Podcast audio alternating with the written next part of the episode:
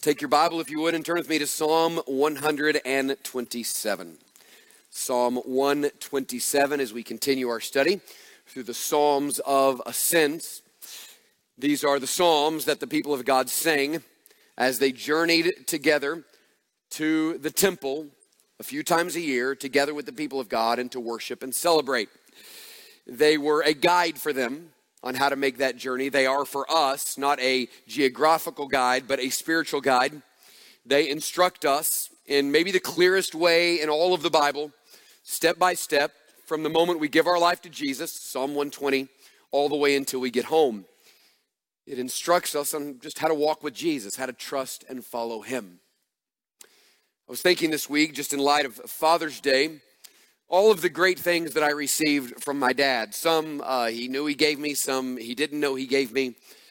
And, you know, I was thinking as well, just this is a good thing to do, whether you had a good relationship with your father or a bad relationship with your father, to just stop and be aware that there are probably some good things that you've received from him and to rejoice in that. And, and if he's still alive, to thank him for that. But I've got a lot to thank my, my dad for. I mean, first and most obvious is, um, is my hair. That came from my dad. I'm thankful for that. And they say it comes from your mom's side, but that's not true. Uh, these uh, beautiful locks came from Bailey Smith. This is all him. And so I just rejoice in that, really grateful.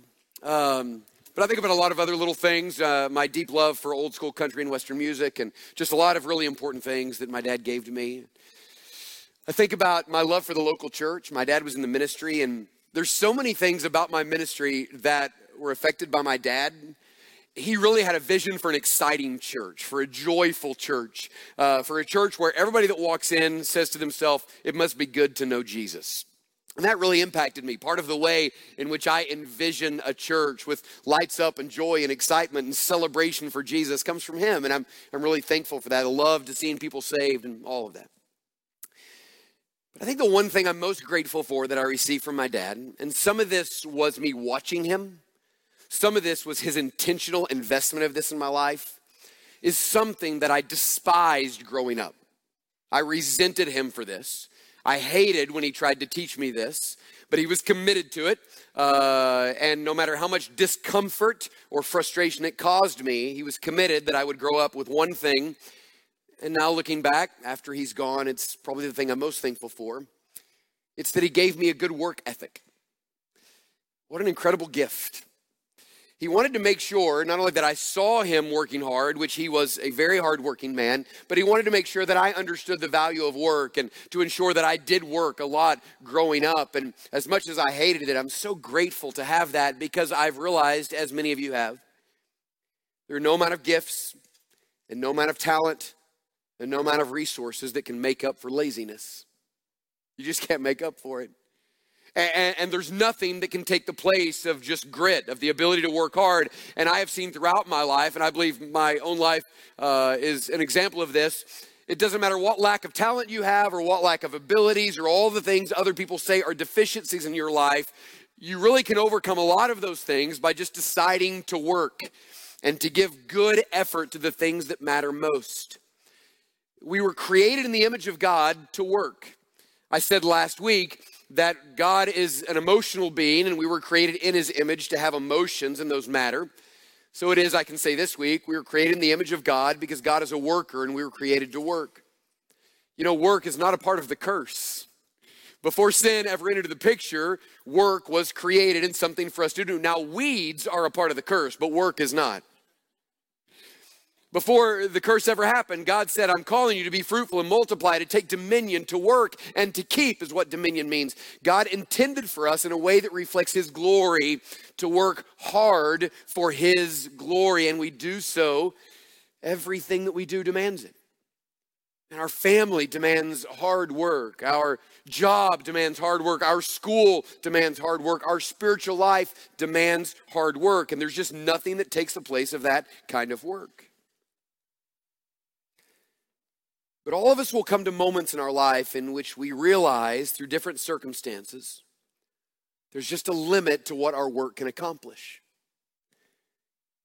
We're going to come to moments in which we want something to happen so badly, but we know we can't will it to happen. We can't make it happen by just the sheer force of our will. And many of us are good at making things happen. We just see something and we go for it and, and we take it and we make it happen. But I promise you, if you have not already, you will come to moments in which you realize your work is not enough. When I think about the things that God has given me, the work of the church, the work of my family, uh, the work of my own spiritual life, I realize that the things I really want to see happen the most, the things that I long for the most, the most important things are things that I can't make happen no matter how hard I work. I'm still called to work hard. And I can work hard to assemble a staff, and we can work hard to put together a budget, and we can work hard to get some facilities together, and we can work hard to try to get people to come and build a church. But there is no amount of work I can put in to change your heart, to bring in the kingdom, to see people come to know Jesus Christ. And the reason Psalm 127 exists is because it reminds us that although our work is essential, it is futile unless God is doing the greater work. Although our work is essential, which it is for every area of our life, all of that work is ultimately futile unless God works as well. Look at how it teaches that in Psalm 127. If you're there, say amen.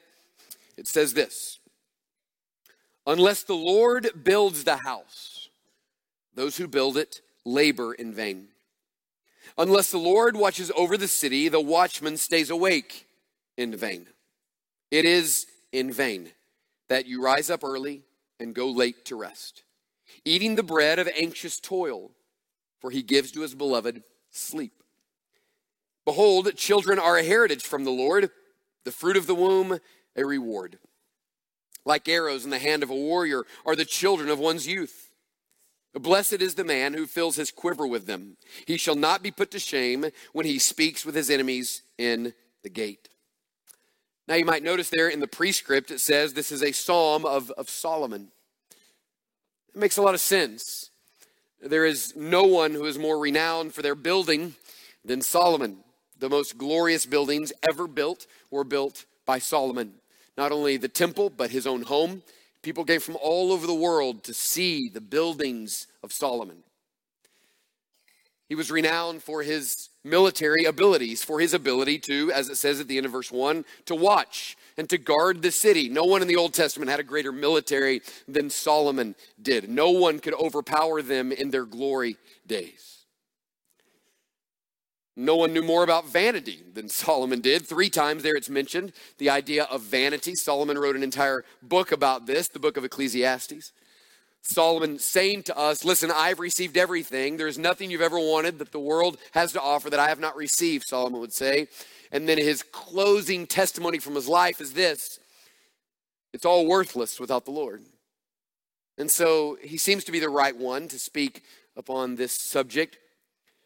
But it's interesting to me, there was another area in which Solomon was also renowned, but not because he was great at it, but because he was an absolute disaster at it. Yet it's something he speaks to in this psalm. Renowned for his glorious building and military and his wisdom of the vanity of the things of the world. But Solomon's family was a disaster. All of the wives that he gathered throughout his life, and then his own children could not keep the kingdom together for the next generation, and everything after him and the next generations just got worse and worse and worse and worse. He did not, Psalm 78, invest in the next generation that they might come to know the Lord, and so Solomon's children did not know the Lord, nor their children's children. But maybe we don't look at Psalm 127 and say, well, Solomon's then not qualified to talk about this, but instead, maybe we say Solomon's exactly the guy qualified to talk about this. Maybe we realize that in his life, with all of his mistakes and all of his understanding, Solomon has some real wisdom for us in these areas, and he really, really does. So let's walk through what he's saying here. Verse 1, one of the first things I notice is that this idea of working and laboring and building and protecting is expected from God. It says, unless the Lord builds the house, those who build it labor in vain. He's not saying don't labor. He's not saying don't build a house. He's not saying, well, just let go and let God, and God will build a house. Houses aren't built that way. Houses are built with work. Houses are built for labor. If you want to be at buy, if you want to build a house, you've got to get the things together. You've got to know what you're doing. You got to put the wisdom in. You got to take the effort to build the house. If you want to buy a house, you got to work hard. You got to save up money. Today, a lot of money, and you got to buy yourself a house that somebody built. You don't buy a house and just think that that house magically appeared. The kingdom of God doesn't work that way. God has ordained people to build these things. I think about as, as we have taught our children some basic truths of Scripture. One of the ones we teach them, of course, is that God created everything. And so inevitably, as little kids, they'll start asking questions. Well, God did, well, Dad, did God build hippopotamuses? And we'll say, yes, he did. Well, Dad, did, did God build the, the, the sun? Did he make the sun? Well, yes, he did. Dad, did God make trees? Yes, he made the trees. Dad, did, did God make houses? Well, yes, he did. Well, no. Well, okay, hold on. This is, he didn't? No, he did. Just hold on. Let me think about it. And then you, you got to give that some thought because God made trees and God made people and God gave people wisdom to know how to do these things and all of those things together. Uh, people built a house, but they wouldn't have built a house with, without God because the reality is, after creation, the things that have been built have been built by people who've built them. I mean, the temple was God's idea, and God gave the resources, and God gave the wisdom, but Solomon had to build it. And this is just the way which God has ordained things to work. We have to build, we have to work, we have to labor if we want to see things happen. And then it talks about these watchmen that are been put there to protect the city, and it says the watchmen stay awake, and watchmen have to stay awake. You have to have watchmen. You have to have some type of protection, and you have to have them stay awake. It's important for watchmen not only to be where they're supposed to be, but do what they've been called to do and to stay awake and alert. It's not a sin to lock your doors before you go to bed. It's not a sin to turn on the alarm at your house. It's not a sin to have a gun just in case somebody gets in. It's not a sin to protect. Our nation needs to have a military to protect us. You need to be aware, men, you know what it's like. You need to lay in bed at night and envision exactly what you're going to do when someone breaks in the house. I know you've done that. I've done it. We've all done it. This is what guys do. We think about these kind of things, right? Pretty confident it would never go down the way I imagine it, but I've got a plan. Because it's important, it matters. The laboring, the building, the watching, all of that matters. Psalm 14, 20, I mean, Proverbs 14, 23 says this All hard work leads to profit, but mere talk leads only to poverty. Hard work matters. It is a value that every person, every man, every woman, every child should have the value of hard work. But it is possible for all of our sweat and toil and a lifetime of work be all in vain. It says it three times. Those who build could labor in vain. Verse 1 The watchman could stay awake in vain. That word vain is a heavy word, it means something that's empty something that's meaningless, something that doesn't really have any value. So think about what a sad thought this is. That it would be possible for you to spend a lifetime of working, even in such a way where people acknowledge that you have a good work ethic, and yet everything you've ever built, and everything you've ever watched, and everything you've ever accomplished was empty and meaningless and without any real value. That's a terrifying thought to me. But he's exactly what it says it happens. And Solomon, who has built, and Solomon, who understands vanity, says it is possible for all of your work's effort, all of your life's effort, to be empty and meaningless. There's three words that make the difference unless the Lord. I circle those in my text. Unless the Lord builds the house, unless the Lord watches over the city. In other words, all of your building doesn't matter unless the Lord is also building, and all of your watching doesn't matter unless the Lord's watching, and you know this. You know you can do everything you can in your power to protect your children, but God really has to protect them because you can't completely protect them from everything. And in all of the things you want to accomplish, you know that the things that you really want to see accomplished are things that only the Lord can do. And so he says, unless the Lord is involved in the process, your building and your watching have no value whatsoever. They're empty and meaningless. In other words, our work without God's work doesn't produce any real lasting work.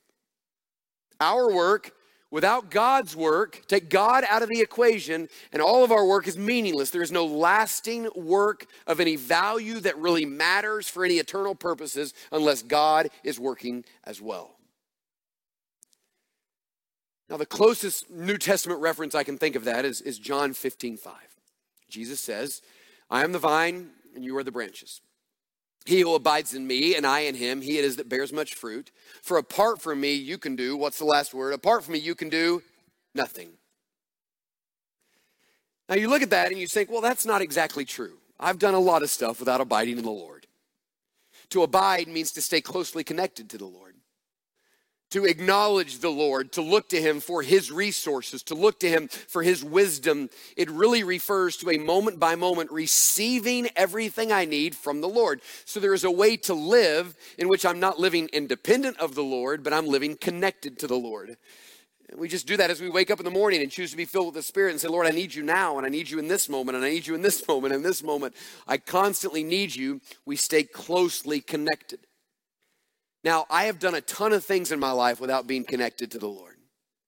I've done a lot of things in the church without being connected to the Lord.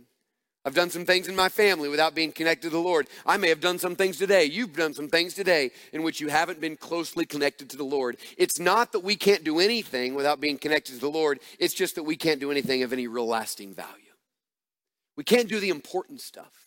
We can't do the stuff that lasts beyond our last breath. We can't do anything that matters. We can't do anything that produces life change. If we want the real work to be done, we must be connected to the Lord, and everything we do outside of that is meaningless, empty work.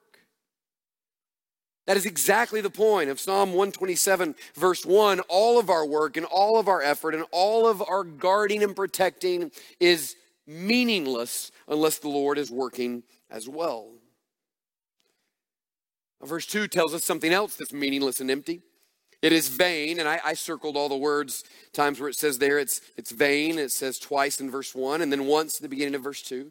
Here's another thing that's vain it's vain to rise up early and go late to rest, eating the bread of anxious toil, for he gives to his beloved sleep. He's saying, uh, Solomon's saying, listen, let me tell you another thing that's just empty and meaningless.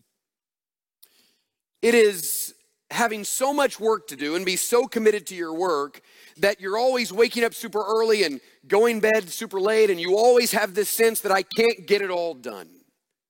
Now, there are seasons in our life in which those things happen but is painting a picture of someone who's physically losing themselves. They're constantly exhausted, and they're always saying something like this I just don't have enough time in the day. I can't get it all done. Honey, I'm so overwhelmed. I don't know how it's going to happen. Those kind of phrases. Now, let me tell you something. I tell this to men when I teach men. God has given you enough time to do everything He's called you to do, but He has not given you enough time to do everything He's called you to do and a bunch of other stuff He hasn't called you to do. That's true for everyone in this room. For you to say, I can't get it all done, means somewhere God has messed up. Either He hasn't given you enough hours or He's given you too much stuff. That's not a true statement. But sometimes we live that way. And the result is, as my mother used to say, we work ourselves up in a tizzy. I don't even know if that's a word, but I grew up hearing it. We're just anxious, right? We just we can't get it all done. And so we just work and work and we stay up late and we get up early. What Solomon says is there's just a lot of a lot of vanity in that. Like that doesn't that that doesn't matter. That's not a comp that kind of life is not accomplishing anything. And let me just let me just say this. I feel like at times a lot of that the statements we make, I just got too much to do. It's really rooted in pride. It's rooted in your desire to let people know you're really busy. Can I just say something? Everybody's busy. Everybody's busy. You don't have to oppress anybody with how busy you are. We're all busy. It gives this really interesting picture next. Look, it says this eating the bread of anxious toil. Here's the, here's the word picture here. The picture is, is of a man who's trying to provide for his family. And he's got to get bread for his family, but in his attempt to get bread for his family, he's working so hard that he's getting up too early, he's staying up late, he's an emotional and physical wreck, and he can't even give himself to his family because he's working so hard to provide for his family. There are a lot of men that have lost their families in the name of provision. So here's a man who's trying to do that. But the result is is he's not just providing bread for his family, he himself is eating the bread of anxious toil. So what's happened is he's eating just anxiety. He's just creating more anxiety for himself. You've heard me say this before in my study of, of Philippians chapter 4. Uh, I came up with a definition for anxiety. I spent a lot of time thinking about this. Here it is Anxiety is your legitimate concerns without God in the picture. Almost everything you're concerned about is legitimate, almost everything. So we worry about our kids and our finances and our future and our relationships and our school. So there's all kinds of things. And listen, it would be wrong for you not to be concerned about those things. They have to be on your mind. You have to be thinking about them and putting things in place to make them happen. But the reality is, when you think of everything in your life and you remove God from the equation, that's when anxiety settles in. If you take your finances and put God in the equation, you can rest. If you take your kids and put God in the equation, you can rest. But anxiety is when you take your legitimate concerns and remove God. That is Psalm 127, verse 2. Here is someone who's working, working, working, but they have not put God in the equation, and the consequence is they're just eating the bread of anxiety, and from the inside out, they're just dying. And frankly, now they're not any good to anyone, not their church, not their friends, and not even their family. Look at this precious phrase at the end of verse 2 For he gives to his beloved sleep. That's a great phrase. Really are, are two truths here. The first one is this God gives sleep. Sleep's a gift of God. God has created us with certain rhythms in which we should live. He's created us to get up and to work. He's created us to put in a, a hard day's work, no matter what uh, stage of life you're in. God has created us to work, and then He's created us to sleep. God created sleep. Sleep was God's idea. And I love that because I love to go to bed. I'm just being really honest with you. Man, I work hard. I really do. I give myself to the church. I give myself to the family. I love to sweat. I really love to work. And then I love to go to bed. Oh, it's such a great thing. And the truth is, every time you lay your head on the pillow at night, it's a reminder listen, that you're not God. Psalm 121 says God doesn't need to sleep. He doesn't sleep. He doesn't slumber. He doesn't get tired. He never comes to the end of the day and think, my word, I am so ready to get to bed. I'm exhausted. He's never tired. He's never exhausted. But listen, you're not God. And God gave you sleep. You talk about people always talking about how much they have to do. I tell you what always irritates me is people who brag about how little sleep they need. I'm not impressed by that. Like, I wish I get 10 hours a night. Like, I don't, I'm not impressed by your lack of sleep. Because sleep is a gift of a good God who has called you to work hard and then go to bed and sleep and rejoice in it and be reminded that you can't keep going without Him. But there's another meaning to this verse. Probably, in a sense, the truer meaning, although it is true that God has given us sleep that the real Hebrew translation of this would say something more like this For he gives to his beloved, listen, in his sleep. Now, this is great. What that means is this it means that in your sleep, when you stop working, God is still working. He is doing things for us in our sleep. In our sleep, God is active and God is working and so the God who never gets tired and never needs to sleep knows that you do. So the only reason I can go to sleep at night and the only reason you should be able to go to sleep is because you go to sleep with the confidence that at the moment you stop working, God continues working on your behalf and for your good. And so all the things you're concerned about, God doesn't check out when you go to sleep. God's still working. God's still doing those things. He's still moving in the heart of the one that you love and you're worried about. He's taking care of your finances. He's taking care of things at work and all the things you're concerned about. In your sleep, God is still working. What a beautiful thought. I can go to bed right now, I can sleep and not worry about anything else, and trust that while I'm sleeping, God's still working. You know that phrase, you, have heard it before. It's attributed to Ignatius, one of our great church fathers. It says this pray as if everything depends on God, but work as if everything depends on you. You heard that phrase? I think I've used that in sermons in the past. It sounds great. And listen, I hate when a preacher does this. I hate when like a preacher critiques like one of our church fathers hundreds of years ago. Like, who am I to say anything about this? But I'm just telling you, as I've studied one Psalm 127, I don't think that's a helpful phrase. It's not the point of Psalm 127. Because there's never a time in which you're supposed to work like everything depends on you. You don't work that way.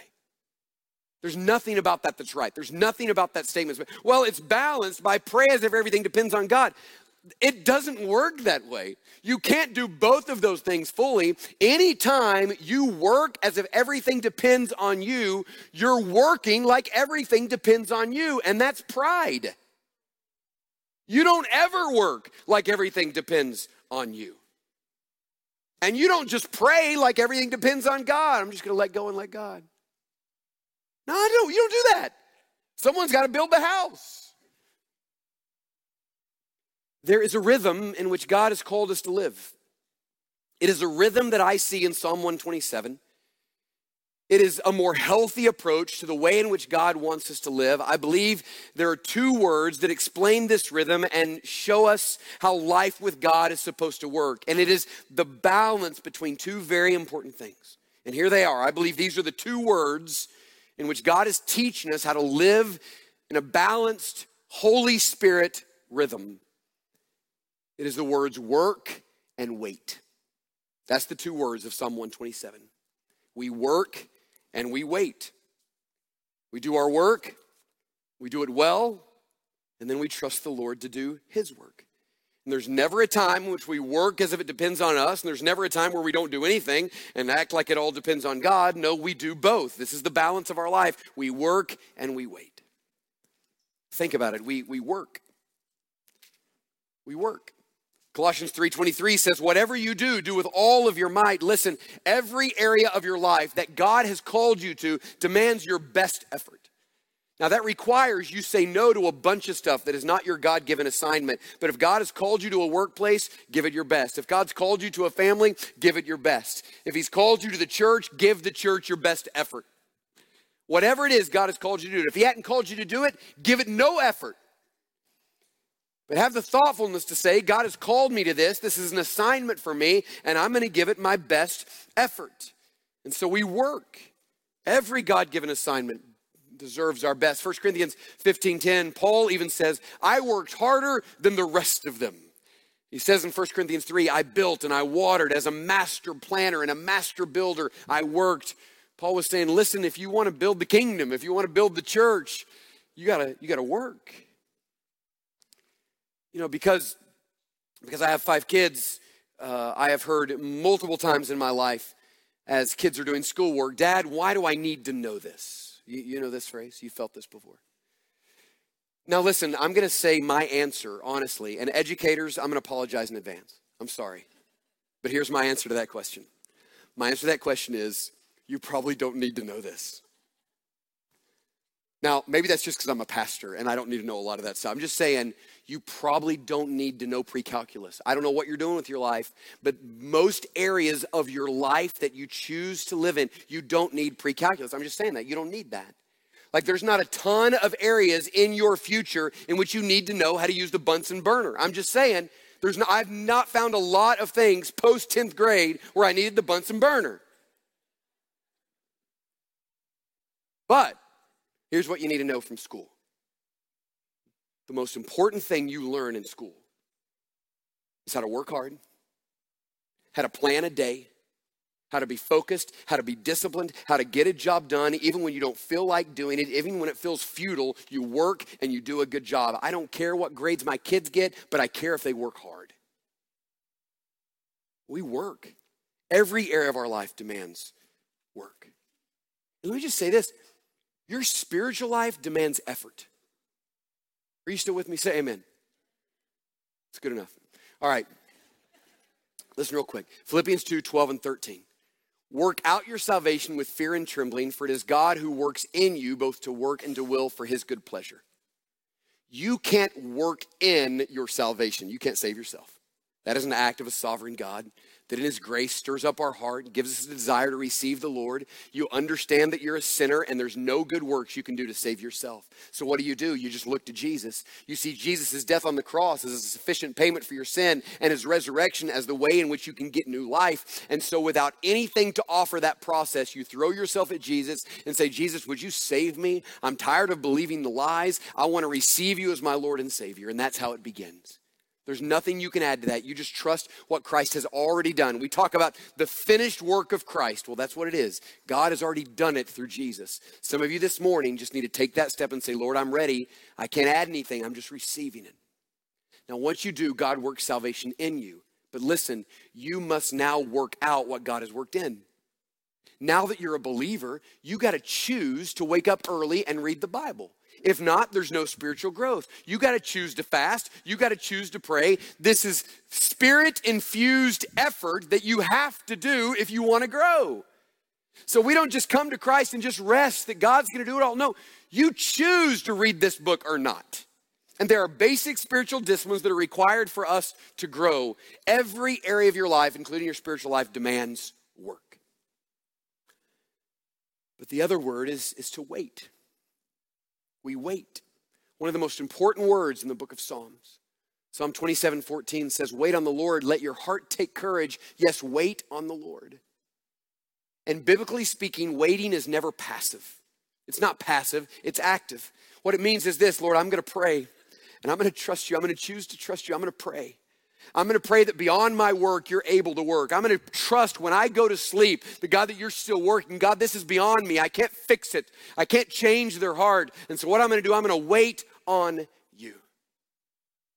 I hate to admit this, particularly since there's no way he's going to listen to this sermon, but the best definition of waiting I've ever heard comes from my older brother. He says this Waiting is doing all that you can do until God does what you can't do. Waiting is doing all you can do. So you work, but then at some point you have to stop and realize God has to do what I can't do. I've really been convicted lately on the way, uh, particularly from the little story in Mark chapter 4, I won't read, but the way in which the kingdom works is like a sower that goes out and plants a seed. And he goes to bed and he wakes up and there's a crop there and it says this, and he knows not how. He went out, he sowed, he worked, he watered, he did his work, but all of a sudden there's this great crop. And you know what? No matter how much work he put in, if God wouldn't have showed up, it wouldn't have produced anything. And he knows not how. That's life right there. I work, I work, and I wait for God to do something good. And then when I look back at it, the only explanation is God must have done it. And I want, man, I want that to be my life. Like, seriously, when I die in this pulpit someday, go bury me out by our beautiful pond out here and put a little tombstone and it says, We know not how. God did incredible stuff, and we think about Josh and we think about what God did, and we can't figure it out. That's what I want my legacy to be.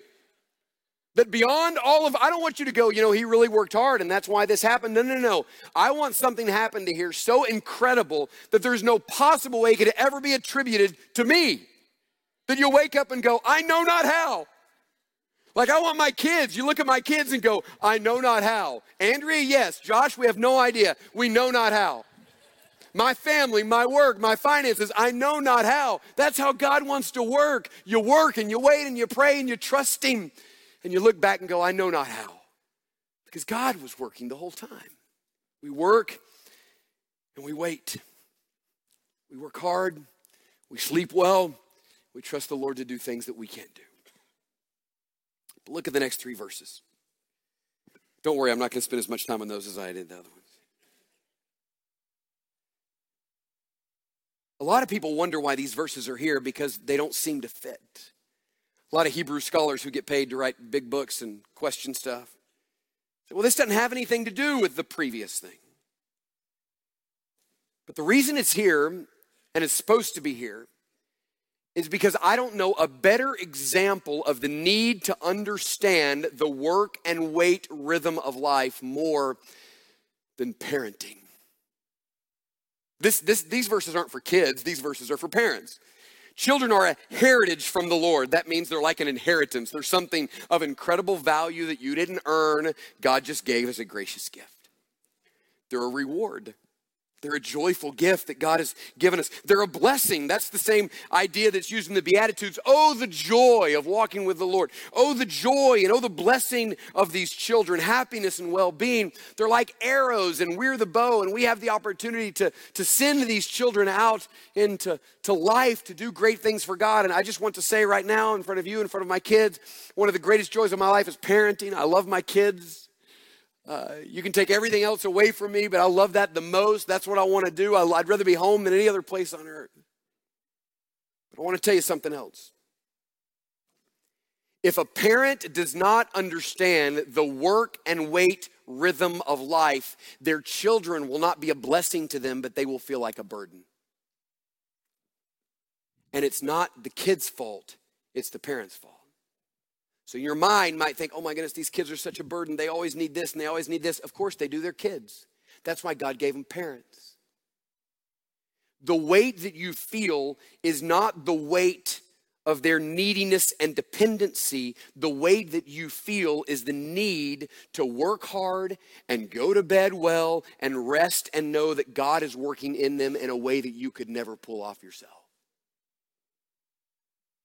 So I just began to reflect upon this and, and think about all this says to us that parenting is like any other area of life. It demands effort. And like any area of life, you have to wait for God to do something. And I kept thinking about how different versions of parenting kind of show me where people miss the work wait balance. And then I begin to think it's not just parenting, it's every area of life. And what I begin to discern, and I'm going to give you these quickly as we end, is there are some little barometers. It's almost like little warning signs that come up on your uh, car to show you something's wrong. There are some barometers that when those rise up in you as a parent or as just any person in any area of life, if those rise up in you, it shows you that you're not functioning in the proper rhythm of working and waiting. So I want to give them to you quickly. Write these down. The first one is this it is just that indicator of anxiety. Of anxiety. If anxiety begins to well up in your heart in any area of life, then there's something off in the work wait balance. It could be the anxiety is there because you're not working. It could be the anxiety is there because you're not waiting, but there's something off in the balance. I am I'm finding this generation of parenting. I didn't see this 15 years ago, but here's what I'm seeing. And I think it comes out of a good desire because maybe a previous generation didn't do things as well as we thought they should, whatever. But I'm seeing a generation of parents who really love Jesus and they're really thoughtful and they really want their kids to be great. And so they spend a lot of time reading books and listening to podcasts and a lot of time trying to figure out their kids and a lot of time doing family worship, all of this stuff. But listen, they're so overwhelmed because they're afraid their kids are going to turn out bad. The reality is they're not enjoying themselves, Jesus, or their kids because they're just so worried about their kids. And can I just say this to you? There's a limit to what your parenting can pull off. There's a limit. And you do well. You love your kids. Read some books if you want to. I would just frankly skip the books and read Proverbs, but you can you can do all of that stuff and that's great. But what I'm what I'm seeing is parents that are so passionate about making their kids great, they're not relaxed. And I have this little thing I tell I tell younger younger parents is that we always say, well, my second kid or third kid was easier than the first when they're babies. That's not true. It's not that the kids are easier, you're easier. You were so stinking uptight when that first one came, I was too. And our kids feed off of the anxiety. So we're anxious. They, they can't describe it. They're anxious too. Listen, if your home is filled with the anxiety of making sure my kids are doing exactly what they're supposed to do, they feel the anxiety, and the house is now all rules and no relationship and no joy. And life can get like that. We're just so overwhelmed by everything, and this anxiety wells up. And what I would say to you is this that that anxiety keeps us from just working well and praying and sleeping and trusting and watching what God can do. That anxiety is a barometer. Another one is, is guilt. Guilt. When guilt begins to well up in your heart, it often comes from this this feeling that I can never do enough. I told somebody recently one of the things I'm dealing with the most right now is is adults with grown children who are guilty because their kids didn't turn out the way they thought they should. This is like a big thing that I deal with a lot right now. People coming to me. And I'm not cynical. I'm not I don't, I'm, not, I'm not prone to fatalism. Like, I believe our work matters and we raise our kids and we love them well. I also know this I've known some really great parents that had messed up kids and some really messed up parents that ended up with some good kids. That's not fatalism, it's not cynicism. What it is is this you do your best, you love your kids well, you give them the time and attention you deserve, you walk with Jesus, the most important factor. You walk with Jesus, and at some point, you got to stop and trust the Lord to do what you can't do. And you got to get the guilt off. Because they're their own individuals, they have their own brokenness, they have their own baggage, and they make their own decisions at some point.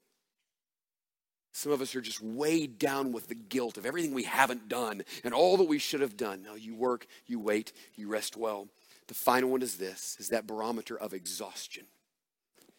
Anxiety, guilt, exhaustion. You never stop. You're doing too many things. You're always overwhelmed. I don't know. Here's the biggest thing I can't figure out with modern parenting. I don't know why parents started to think that their kids need to experience everything.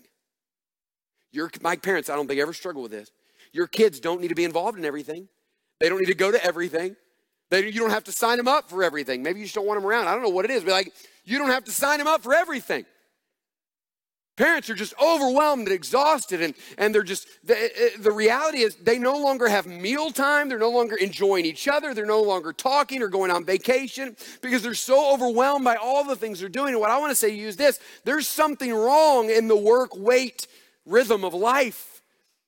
And you're not giving any space and time to just love your kids and build relationships and know them. The greater work is the work that's being missed because you're just so overcommitted to a thousand things. You're doing work, but you're doing the wrong work.